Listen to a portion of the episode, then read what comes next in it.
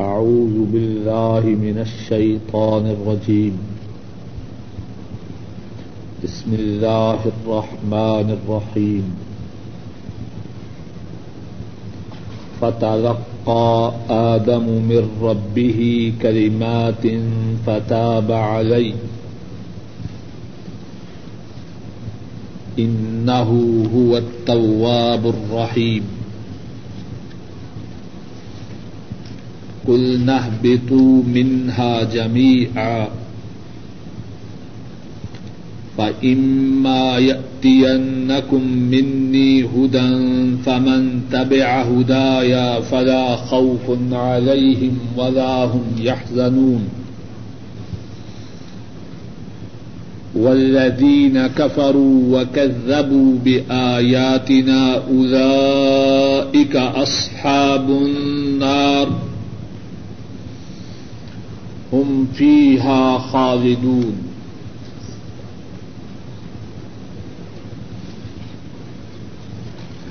فتلقى آدم من ربه کلمات, آدم نے حاصل کیے پائے اپنے پروردگار سے کلمات. فتاب علی, اللہ نے آدم کی توبہ قبول فرمائی. انہ ہو التواب الرحیم, بے شک وہ اللہ بہت زیادہ توبہ قبول کرنے والے مہربان ہیں.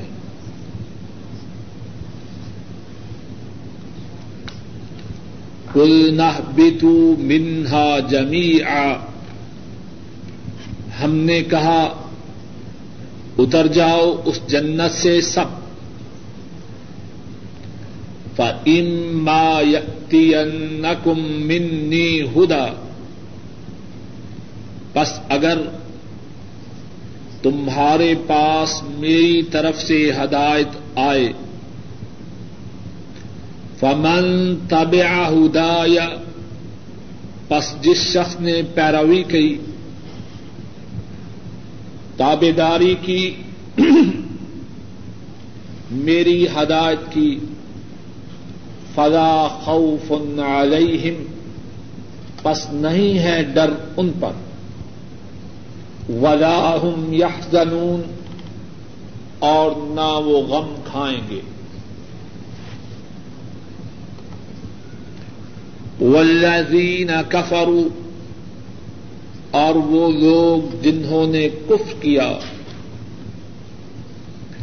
وکذبوا بآیاتنا, اور انہوں نے ہماری آیات کی تکذیب کی, انہوں نے ہماری آیات کو جھٹلایا. اولئک اصحاب النار, یہی ہیں آگ والے. ہم فیہا خالدون, وہ اس آگ میں ہمیشہ رہیں گے. گزشتہ آیات میں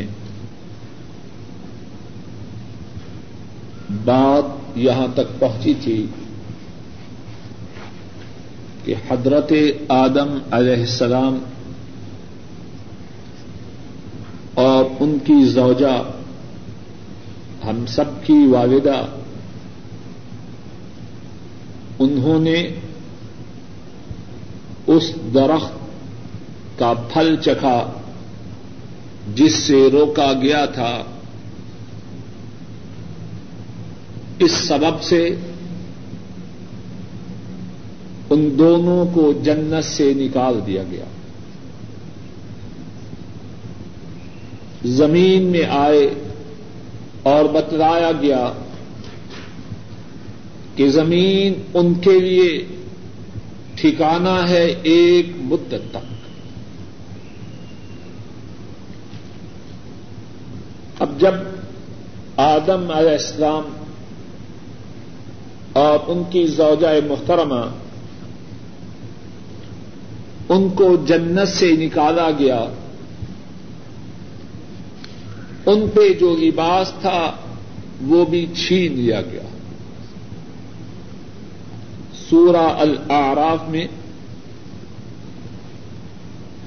ایک سو باون صفحہ نیچے سے تیسری سطر، اس میں اسی بات کا ذکر ہے، فَدَلَّاهُمَا بِغُرُورٍ، شیطان نے ان دونوں کو شیطان نے ان دونوں کو دھوکہ سے پھسلا دیا۔ فَلَمَّا ذَاقَ الشَّجَرَةَ، پس جب ان دونوں نے درخت کو چکھا، بدت لہما سوآتہما، ان کے لیے ان کی شرمگاہیں ظاہر ہو گئی۔ وطفقا یخصفان علیہما من ورق الجنہ، اور وہ جنت کے پتوں سے اپنی شرمگاہوں کو چھپانے لگے۔ کہاں جہن کہاں جنت میں مزے کی زندگی اور کہاں یہ وقت کہ جو جسم پہ لباس تھا اس سے بھی محروم ہو گئے۔ وَنَادَاهُمَا رَبُّهُمَا، اور ان دونوں کے پروردگار نے ان کو پکارا، ان کو آواز دی، أَلَمْ أَنْهَكُمَا عَنْ تِلْكُمَا الشَّجَرَةِ، کیا تم دونوں کو اس درخت سے منع نہ کیا تھا؟ وَأَقُلْ لَكُمَا، اور تم دونوں سے نہ کہا تھا، ان الشیطان لکما عدو مبین، بے شک شیطان تم دونوں کے لیے کھلا ہوا دشمن۔ اب پھر اس کے بعد کیا ہے؟ اللہ اپنے فضل و کرم سے، اپنی نوازش سے، اپنی عنایت اور کرم نوازی سے آدم علیہ السلام کو وہ کلمات سکھلاتے ہیں جن کی وجہ سے ان کی معافی ہوتی ہے۔ غور کیجیے، اللہ کی رحمت کتنی زیادہ ہے، معافی کرنے والے وہی ہیں اور معافی کے لیے کلمات سکھلانے والے بھی وہی ہیں۔ فَتَلَقَّىٰ آدَمُ مِن رَبِّهِ كَلِمَاتٍ، آدم نے اپنے رب سے، اپنے پروردگار سے کلمات سیکھے، اور وہ کلمات کیا تھے؟ اسی مقام کو دیکھیے جو سورہ الاعراف کا ہے، ایک سو ترپن صفحہ، قَالَا رَبَّنَا ظَلَمْنَا أَنفُسَنَا وَإِن لَّمْ تَغْفِرْ لَنَا وَتَرْحَمْنَا لَنَكُونَنَّ مِنَ الْخَاسِرِينَ۔ قَالَا، ان دونوں نے کہا، کس کس نے؟ اور قالا تثنیہ کا صیغہ ہے، قالا بغیر الف کے، ایک نے کہا، قالا دو نے کہا، قالو سب نے کہا، جمع کا صیغہ، تین یا تین سے زیادہ نے کہا، قالا ایک نے کہا، قالا دو نے کہا، قالو تین یا تین سے زیادہ نے کہا۔ قالا، ان دونوں نے کہا، ربنا اے ہمارے پروردگار ظلمنا انفسنا ہم نے اپنی جانوں پہ ظلم کیا وَإِن لَمْ تَغْفِرْ لَنَا اور اگر آپ نے ہم کو معاف نہ کیا وَتَرْحَمْنَا اور ہم پہ رحم نہ کیا لَنَكُونَنَّ مِنَ الْخَاسِرِينَ البتہ ہو جائیں گے ہم ضرور خسارہ پانے والوں میں سے.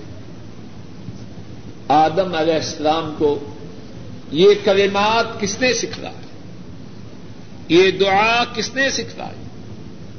اللہ کتنے رحیم ہیں, کتنے رؤوف ہیں, کتنے قریب. معافی وہی فرماتے ہیں اور معافی کے لیے کلمات بھی وہی سکھلاتے ہیں. اب کیا ہوتا ہے, فتاب علی جب سکھلائے خود ہیں تو معاف کرنا ہے کہ نہیں کرنا؟ فتاب علی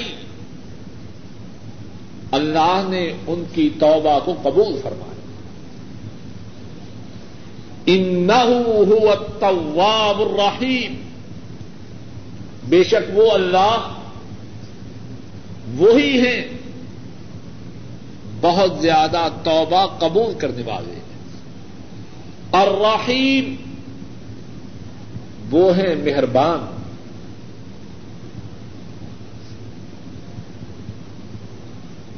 اس جملے میں دوبارہ غور, انہ بے شک وہ اللہ هو التواب الرحیم وہی ہیں بہت زیادہ توبہ قبول فرمانے والے اور رحیم مہربانی فرمانے والے. یہاں ان سب لوگوں کے لیے جو آدم علیہ السلام کے بعد قیامت تک کے لیے آئیں گے ان کے لیے بہت بڑا سبق ہے. اور وہ سبق کیا ہے؟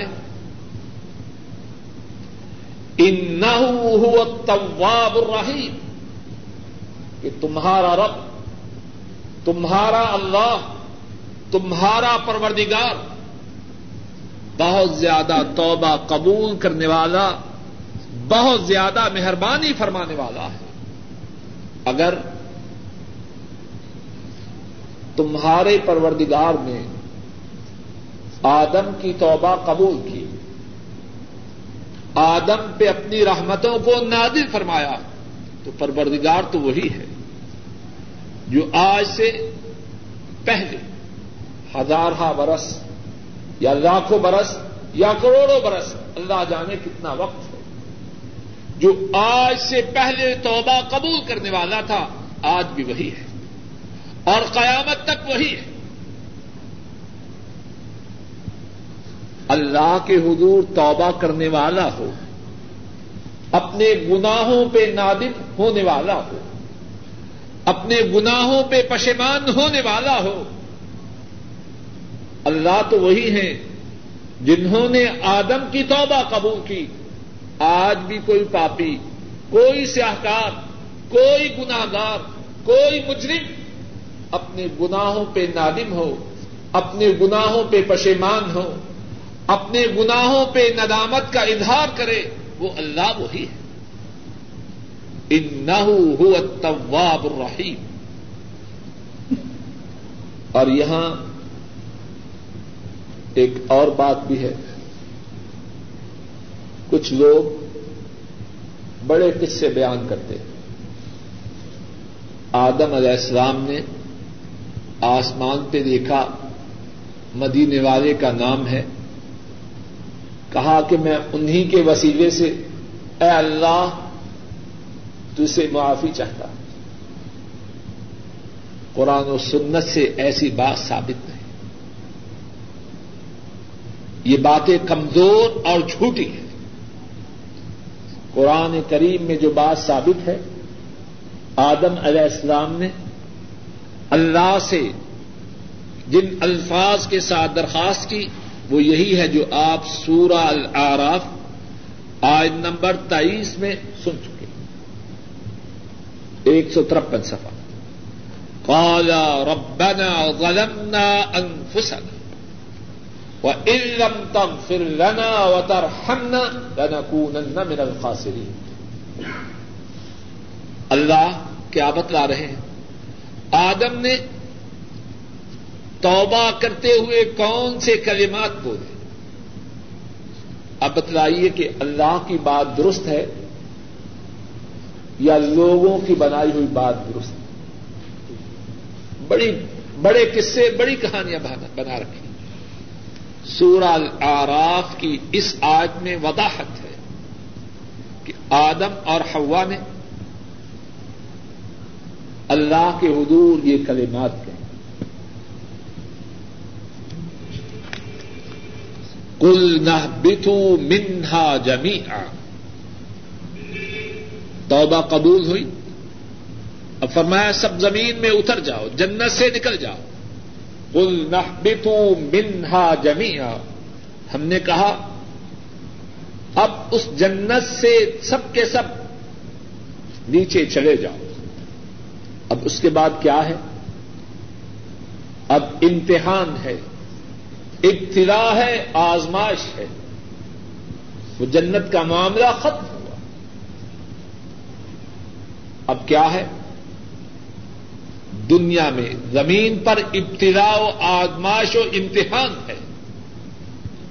فَإِمَّا يَأْتِيَنَّكُمْ مِنِّي هُدًى.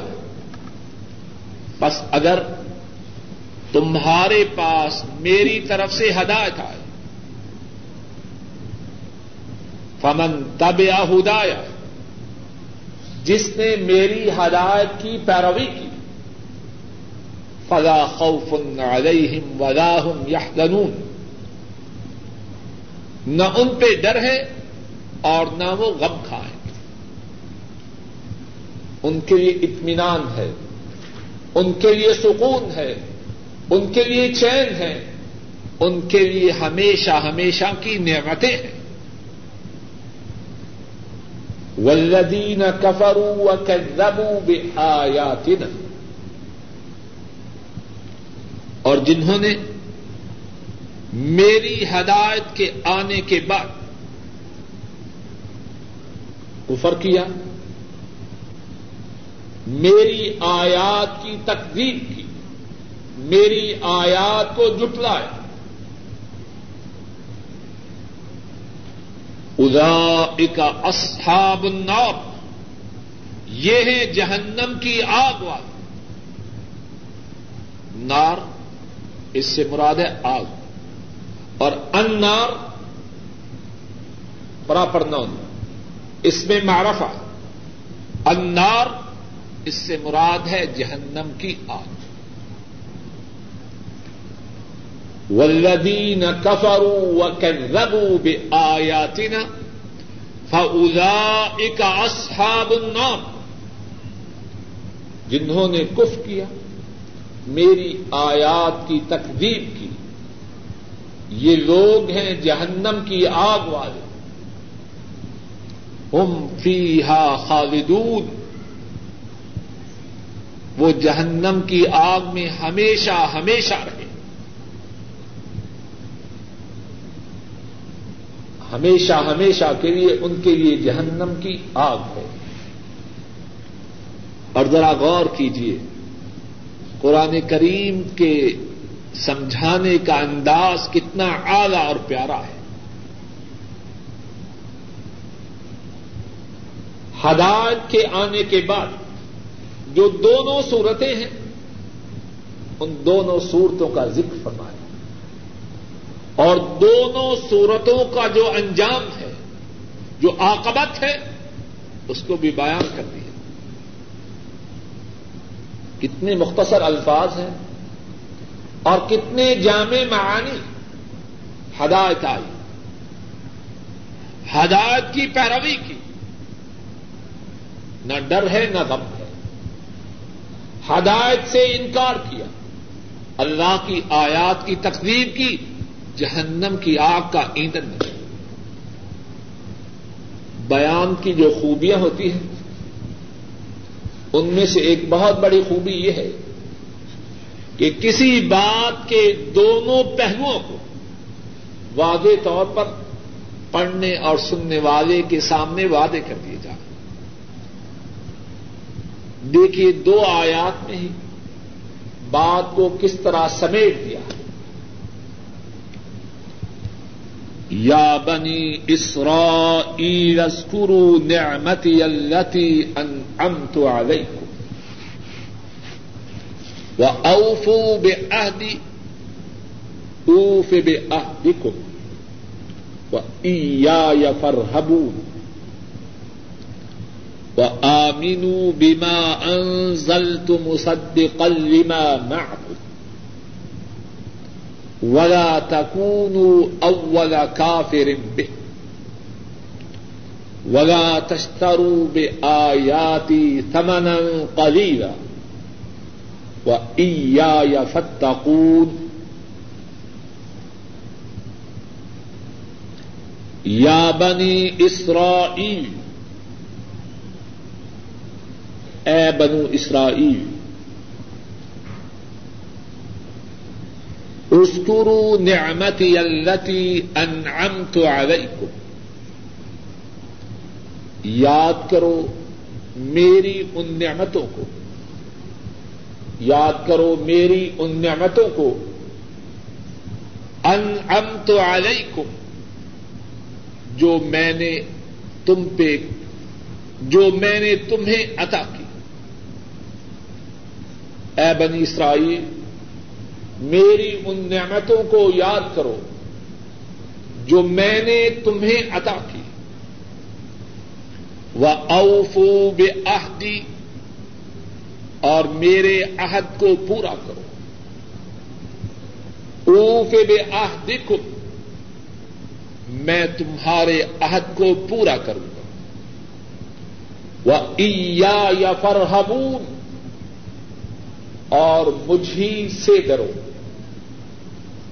وَإِيَّایَ فَارْہَبُون اور مجھ ہی سے ڈرو.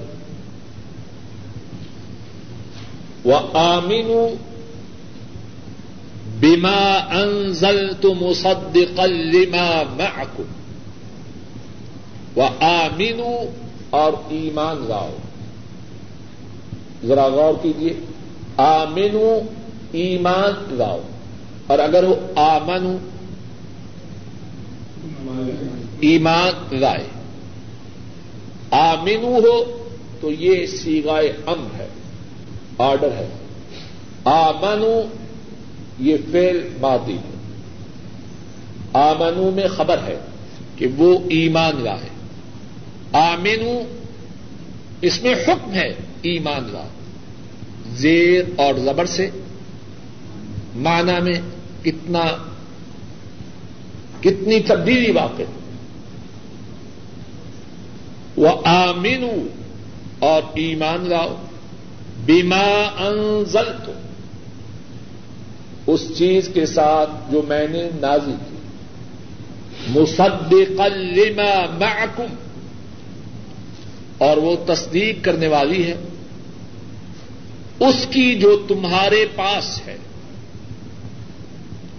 وَلَا تَكُونُوا أَوَّلَ كَافِرٍ بِهِ اور نہ ہو جاؤ اس کے ساتھ پہلے کفر کرنے والے. کس کے ساتھ؟ قرآن کریم کے ساتھ. وَآمِنُوا بِمَا أَنزَلْتُ اور ایمان لاؤ ساتھ اس چیز کے جو میں نے نازل کی, مُصَدِّقًا لِمَا مَعَكُمْ وہ تصدیق کرنے والی ہے اس کی جو تمہارے پاس ہے. وَلَا تَكُونُوا أَوَّلَ كَافِرٍ بِهِ اور نہ ہو جاؤ اس کے ساتھ پہلے کفر کرنے والے. وَلَا تَشْتَرُوا بِآيَاتِي ثَمَنًا قَلِيلًا اور نہ خریدو میری آیات کے ساتھ تھوڑا دام. ولا تشتروا بآیاتی ثمنا قلیلا اور نہ خریدو میری آیات کے ساتھ تھوڑا دم،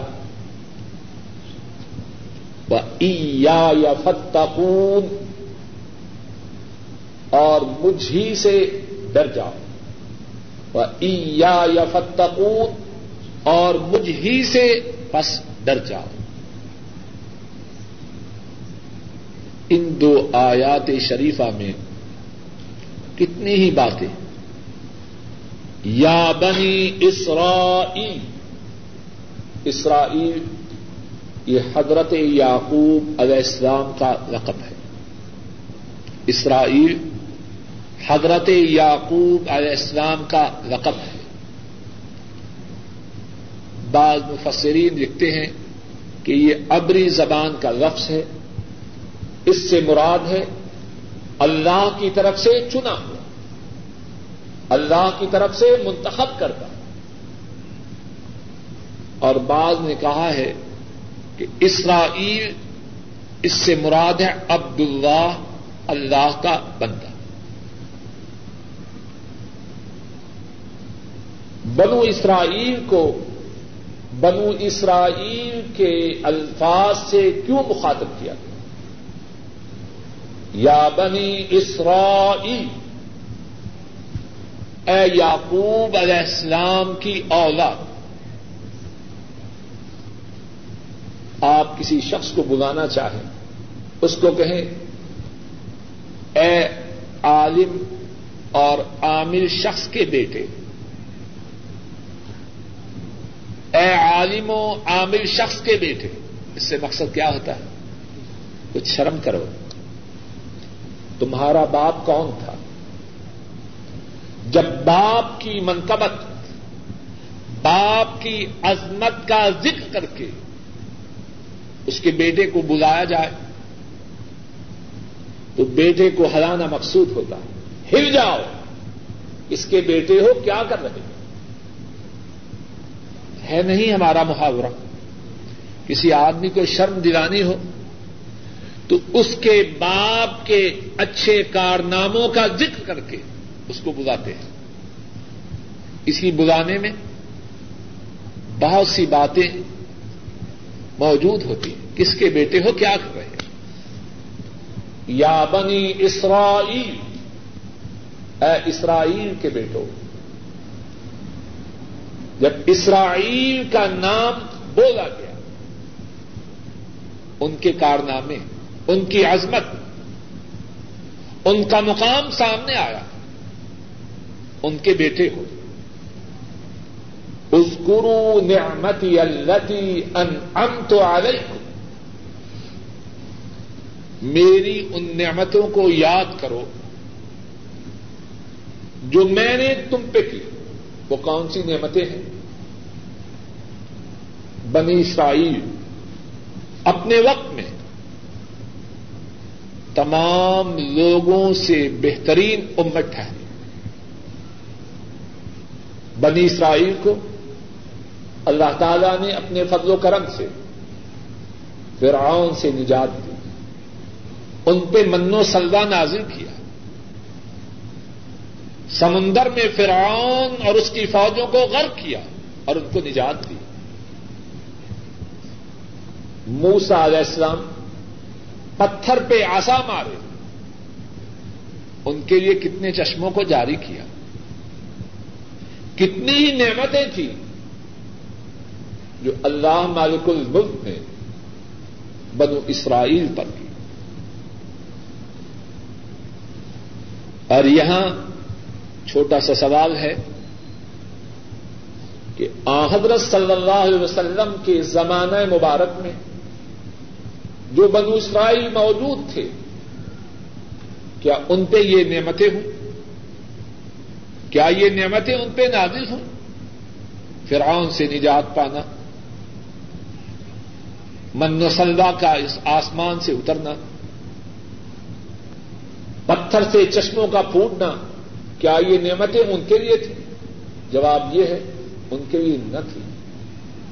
تو پھر سوال یہ ہے، جب یہ نعمتیں ان پہ نہ تھیں تو ان نعمتوں کو انہیں یاد کروانا، اس میں کیا حکمت ہے؟ سوال واضح ہے؟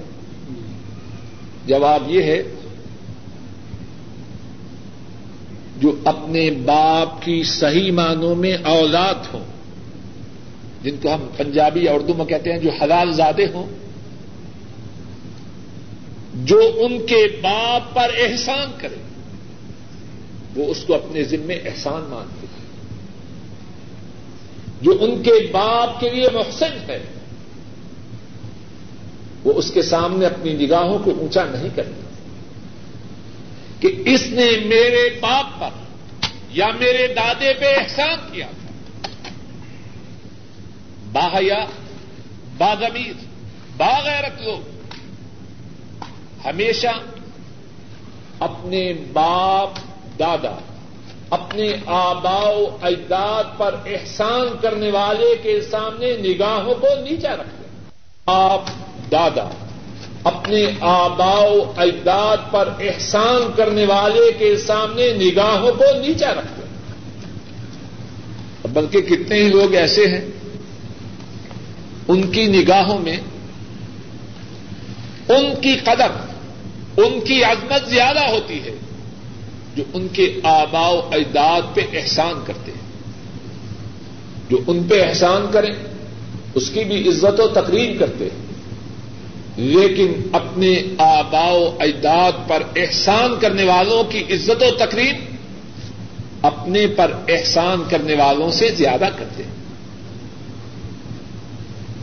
سنتے ہیں یا سمجھتے ہیں یا کہتے ہیں کہ نہیں، اگر کوئی مجھے کچھ کہہ دے تو برداشت کر سکتا ہوں، لیکن اگر کوئی شخص میرے ماں باپ، میرے آباء و اجداد کے متعلق کوئی لفظ نکالے برداشت نہیں کر سکتا۔ یہ بات سنتے ہیں کہ نہیں؟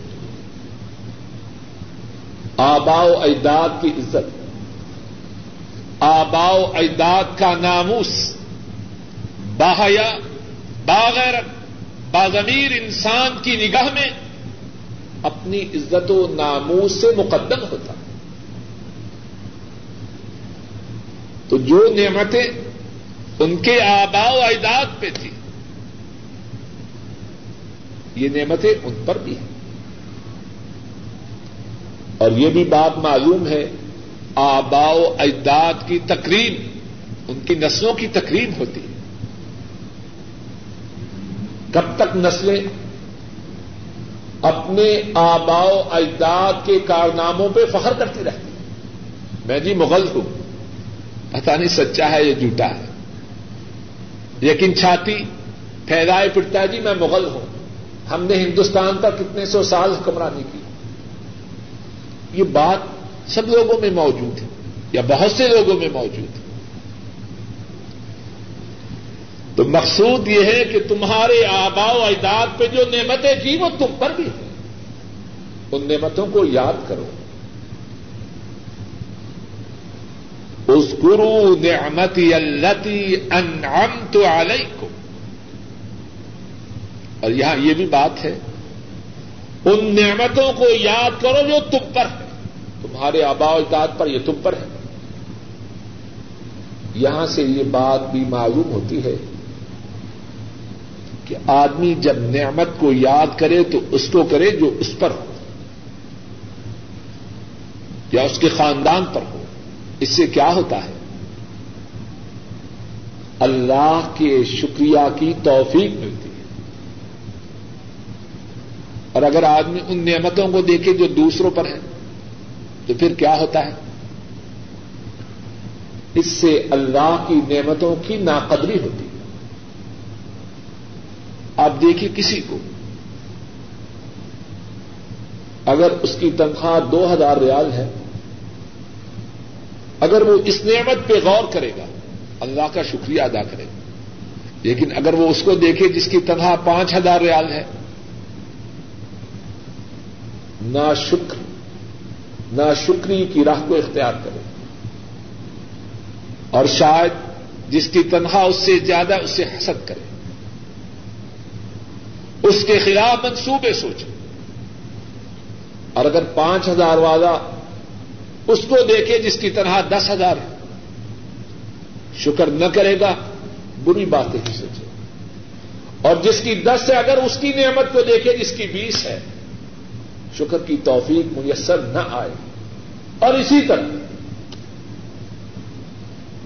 اذکروا نعمتی التی انعمت علیکم, ان نعمتوں کو یاد کرو جو میں نے تم پہ کی. اللہ نے کسی پہ جو نعمتیں کی ہو ان کو یاد کرنا چاہیے, اس سے خیر کی راہیں کھلتی ہیں. وَأَوْفُوا بِعَہْدِی, اور میرے عہد کو پورا کرو. اوف بِعَہْدِکُم, میں تمہارے عہد کو پورا کروں. اور وہ عہد کیا تھا, اور اللہ کا اس عہد کو پورا کرنا, اس سے کیا مراد ہے؟ دیکھیے صفحہ ایک سو نو سورہ المائدہ آیت نمبر بارہ.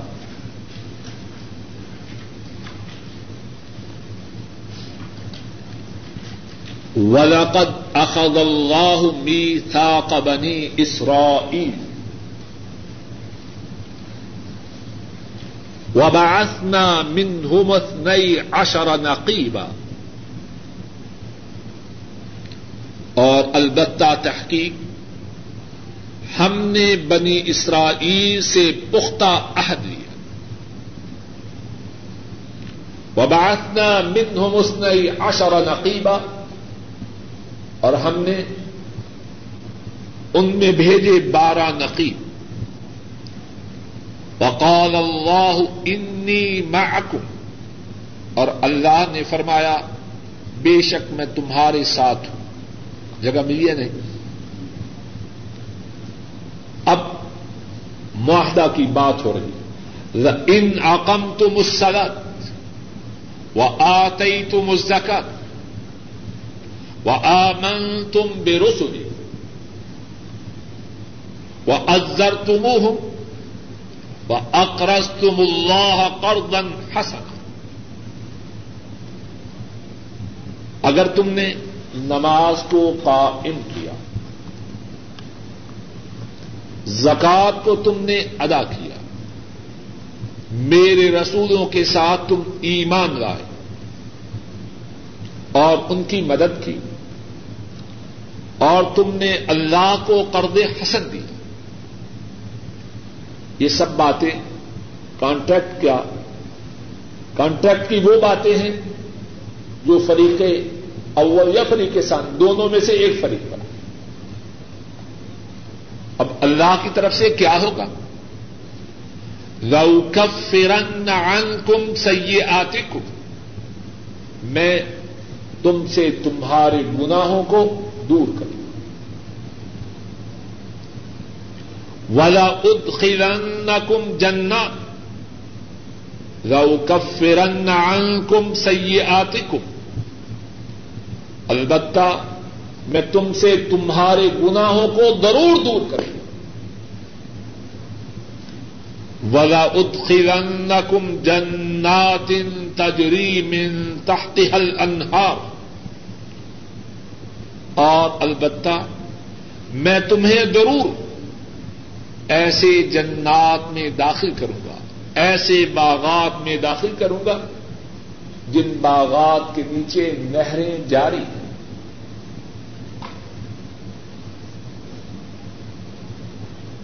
فمن کفر بعد ذلک فمن کفر بعد ذلک منکم, اور تم میں سے اس کے بعد جس نے کفر کیا فقد ضل سواء السبیل, بس بے شک وہ سیدھی راہ سے بھٹک گیا. اپنے موضوع کی طرف آنے سے پہلے یہاں ذرا رک جائیں. یہ کانٹریکٹ ہے کس کس کے درمیان؟ اللہ کے درمیان اور بنی اسرائیل کے درمیان. ان کے لیے گناہوں کی معافی ہے اور ایسے باغات جن کے نیچے نہریں چلتی ہیں. ان میں داخلے کا وعدہ ہے. کب کب وعدہ ہے؟ جب انہوں نے دعویٰ کیا کہ ہم بنو اسرائیل ہیں اور موسیٰ علیہ السلام کی امت میں سے ہیں. اسی دعوے پر ان کے لیے گناہوں کی معافی ہے اور جنت میں داخلے کا سرٹیفکیٹ ہے. ان اقمتم الصلاۃ وآتیتم الزکاۃ وآمنتم برسل وعزرتموہ وأقرضتم اللہ قرضا حسنا. معاف کیجیے گا ہم میں سے بہت سے ان کی عادات، ان کے اطوار، ان کے افکار، ان کا طرز عمل یہودیوں کے مطابق ہے. بہت سے ہم میں سے ایسے اللہ کے جو وعدے ہیں ہم سمجھتے ہیں کہ وہ ضرور لیں،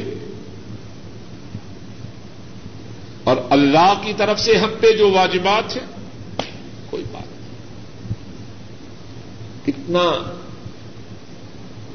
اس آیت شریفہ میں بات کو کھول کر بیان کیا گیا.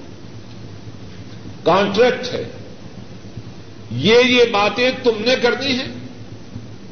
اللہ کی طرف سے کیا ہے؟ گناہوں کی معافی، نہروں والے جنات میں داخلہ. ہم نے کہا کانٹریکٹ کی پہلی جو شکے ہیں، پہلے جو آئٹمس ہیں ان پہ آ سکتے، اور دوسرا ہمارے لیے پکا این وہی طرز عمل جو یہودیوں نے اختیار کیا. سب ایسے نہیں لیکن بہت سے ایسے ہی ہیں.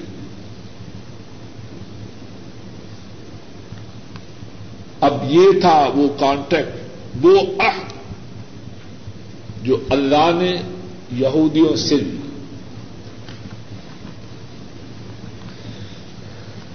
فرمایا وَأَوْفُوا بِعَہْدِ، میرے عہد کو پورا کرو، نمازوں کو قائم کرو، زکوٰۃ کو ادا کرو، میرے رسولوں پر ایمان لاؤ، ان کی مدد کرو اور اللہ کو قرض حسن دو. اوف بعہدکم، میں تمہارے عہد کو پورا کروں گا، تمہارے گناہوں کی معافی ہوگی، جنتوں میں داخلہ. وَإِيَّايَ فَارْهَبُونَ، اور مجھ ہی سے ڈرو. مجھ وَإِيَّايَ فَارْهَبُونَ، اور مجھ ہی سے ڈرو. یہاں بھی ذرا غور کیجیے، عربی زبان میں ایک قاعدہ ہے کہ الفاظ کی جو ترتیب ہے، جملہ کی جو ترتیب ہے، اگر جن الفاظ کا مقام بعد میں ہے ان کو پہلے لے آئیں تو بعد میں تاکید پیدا ہوتی ہے جس کو بعد میں آنا چاہیے. اگر اس کو پہلے لے آئیں تقدیم ما حقہ التاخیر، جس کا حق بعد میں آنے کا ہے اگر اس کو پہلے لے آئیں تو بعد میں اختصاص، تاکید پیدا ہو. ہم پڑھ چکے ہیں سورہ الفاتحہ میں ایاک نعبد. اصل میں جو گرامر کے اعتبار سے ترکیب تھی وہ اس طرح تھی، نعبدو کا، ہم تیری عبادت کرتے ہیں. جب کا کو پہلے لائے ایاک نعبد، کیا معنی بنا؟ تیری ہی عبادت کرتے ہیں. عبادت میں تیرے ساتھ کسی کو شریک نہیں کرتے. اب یہاں دیکھیے وَإِيَّايَ فَارْهَبُونِ، فارحبون مجھ سے ڈرو. اب یا کو پہلے ملا یا فرحبون اور مجھ ہی سے ڈرو، میرے سوا کوئی اس لائق نہیں کہ اس سے ڈرا جائے، ڈرنا ہے تو مجھ ہی سے ڈرو. اور کتنی معقول اور صحیح بات ہے. کائنات میں جتنی چیزیں ہیں، بڑی سے بڑی چھوٹی سے چھوٹی، ان میں سے کوئی چیز ایسی نہیں جو اپنی جان کی مالک ہے، کوئی چیز یہ نہیں.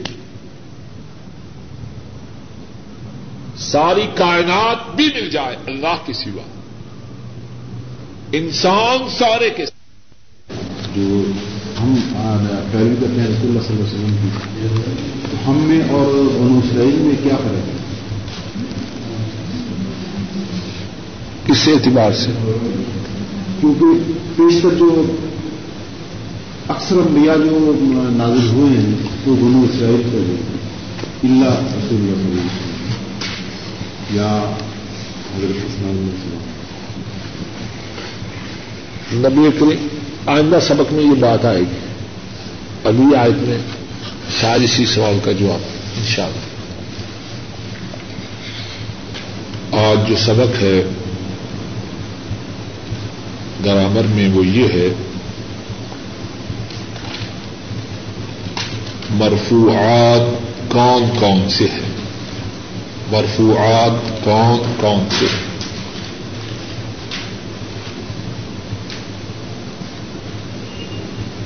مرفوعات سے مراد وہ ہیں جن میں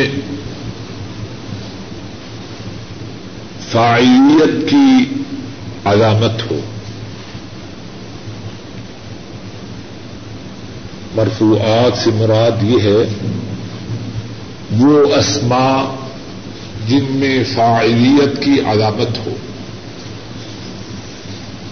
اور فاعلیت کی جو علامت ہے ہم پہلے پڑھ چکے ہیں، ایش ہوگی، واو نون ہوگی، واو ہوگی. کون کون سے وہ اسماء ہیں جن پر فاعلیت کی علامت ہو؟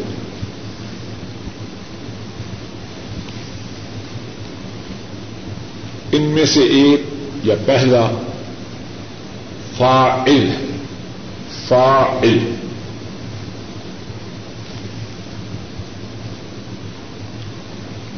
فاعل کس کو کہتے ہیں؟ جس کی طرف فعل کی نسبت ہو. فاعل وہ ہے جس کی طرف فعل کی نسبت ہو.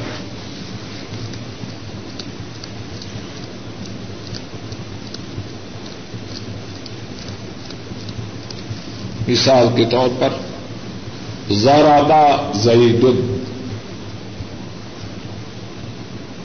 کیا مانا ہے؟ زید نے مارا. اب مارنے کی جو نسبت ہے وہ کس کی طرف ہے؟ اکل زید، زید نے کھایا. کھانے کی نسبت کس طرف ہے؟ قام زید، زید کھڑا. نام زید، صلی بکر. صام خالد.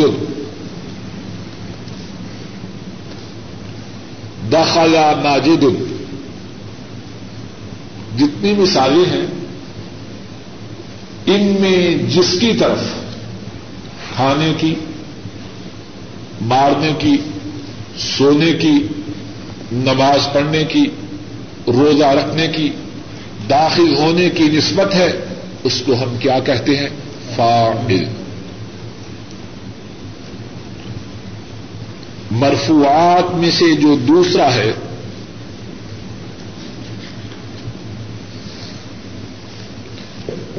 اس کو کہتے ہیں مفعول ما لم یسمى فاعل. مفعول مفعول ما لم یسمى فاعل.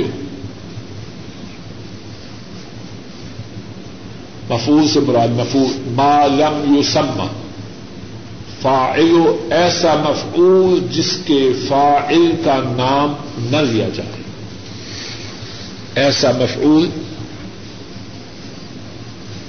جس کے فاعل کا نام نہ لیا جائے۔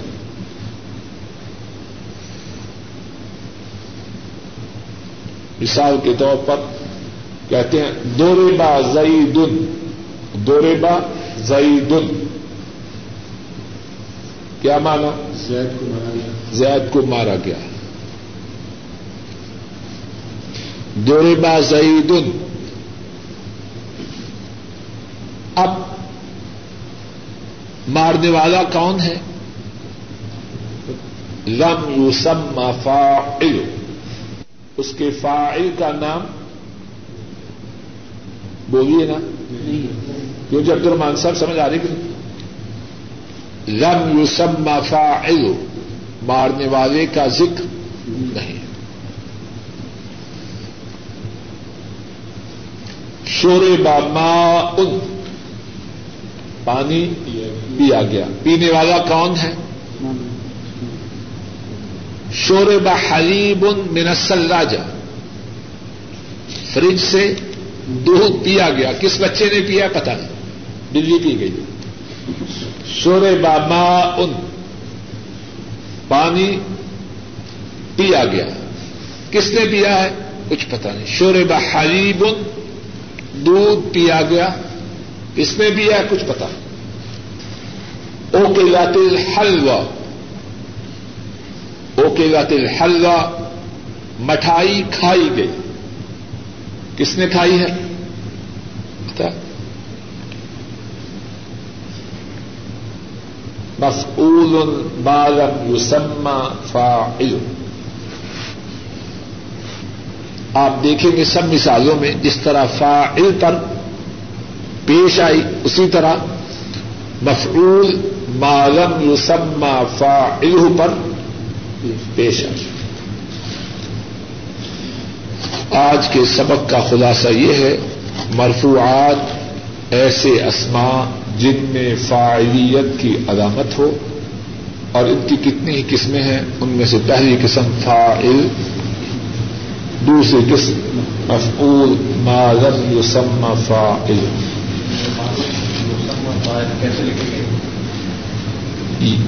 مفعول ما میم ابھی ما لم یسمى یہاں لکھتے تھے، ٹھیک ہے۔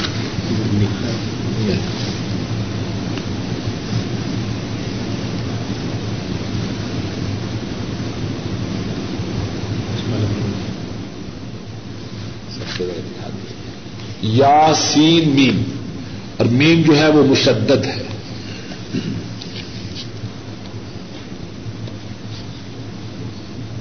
سبحانك اللهم وبحمدك، اشهد ان لا اله الا انت، استغفرك واتوب اليك۔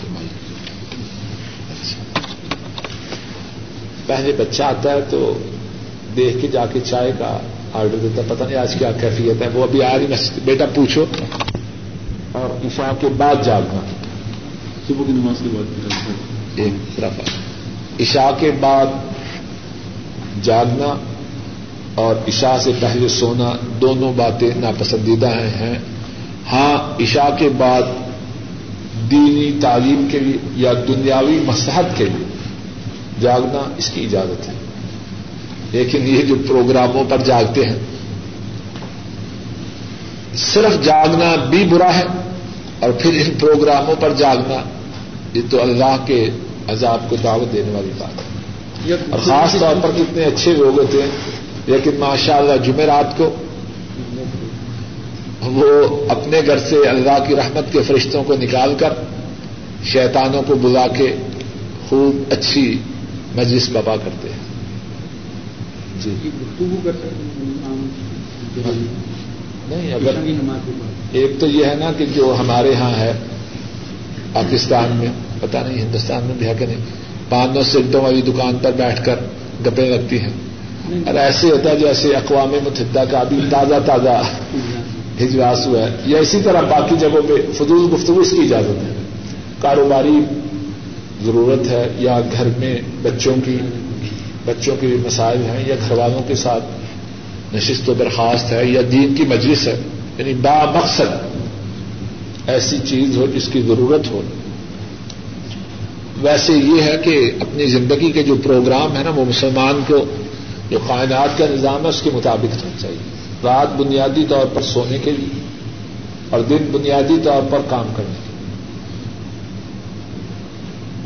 بنیادی طور پر یہ. لیکن اگر ضرورت ہے، مسلحت ہے، اب مثال کے طور پر اسلامی سرحدوں کی حفاظت ہے، اب کہیں جی سو جائے سب، یہ تو درست نہیں. اسی طرح اب مثال کے طور پر بجلی کا نظام ہے، یعنی جو اس میں اسلامی مسلحت ہے اس میں تو رات کو بھی کام ہوگا دن کو بھی، لیکن تبھی رات آدمی بیداری میں کاٹے جب کوئی مسلحت ہو.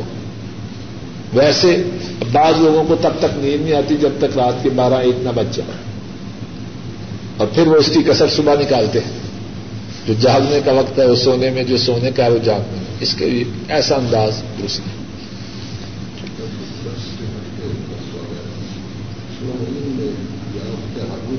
یا اخت ہارون ما کان ابو کمرا اسو وما کانت امو کے بغیہ.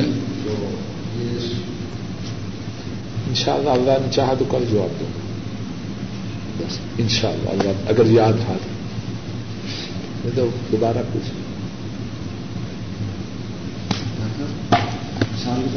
انہوں نے پوچھا صبح کے وقت، یہ بھی اللہ نے چاہا تو کل شاید کچھ بات عرض کر سکیں. اب رمضان شریف میں باقی رہتے ہیں، کوئی آدمی ظاہر ہے کہ وہ باقی رات کی تلاش میں وہ ساری رات جاگے گا، عبادت کرے گا یا وہ قرآن پاک کی تلاوت کرے گا، تو اس کے لیے اگر وہ مغرب اور عشاء کے درمیان سو لے.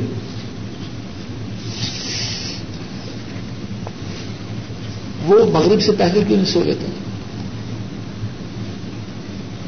مغرب سے پہلے وہ پڑھ رہا ہے تو وہ اس وقت. اصل میں بات یہ ہے کہ اپنے آپ کو بدلنا چاہیے، کوشش کرنی چاہیے کہ آدمی خود بدلے. وہ ایک بار والی بات نہ ہو کہ یعنی جب پڑھنا ہے اس نے.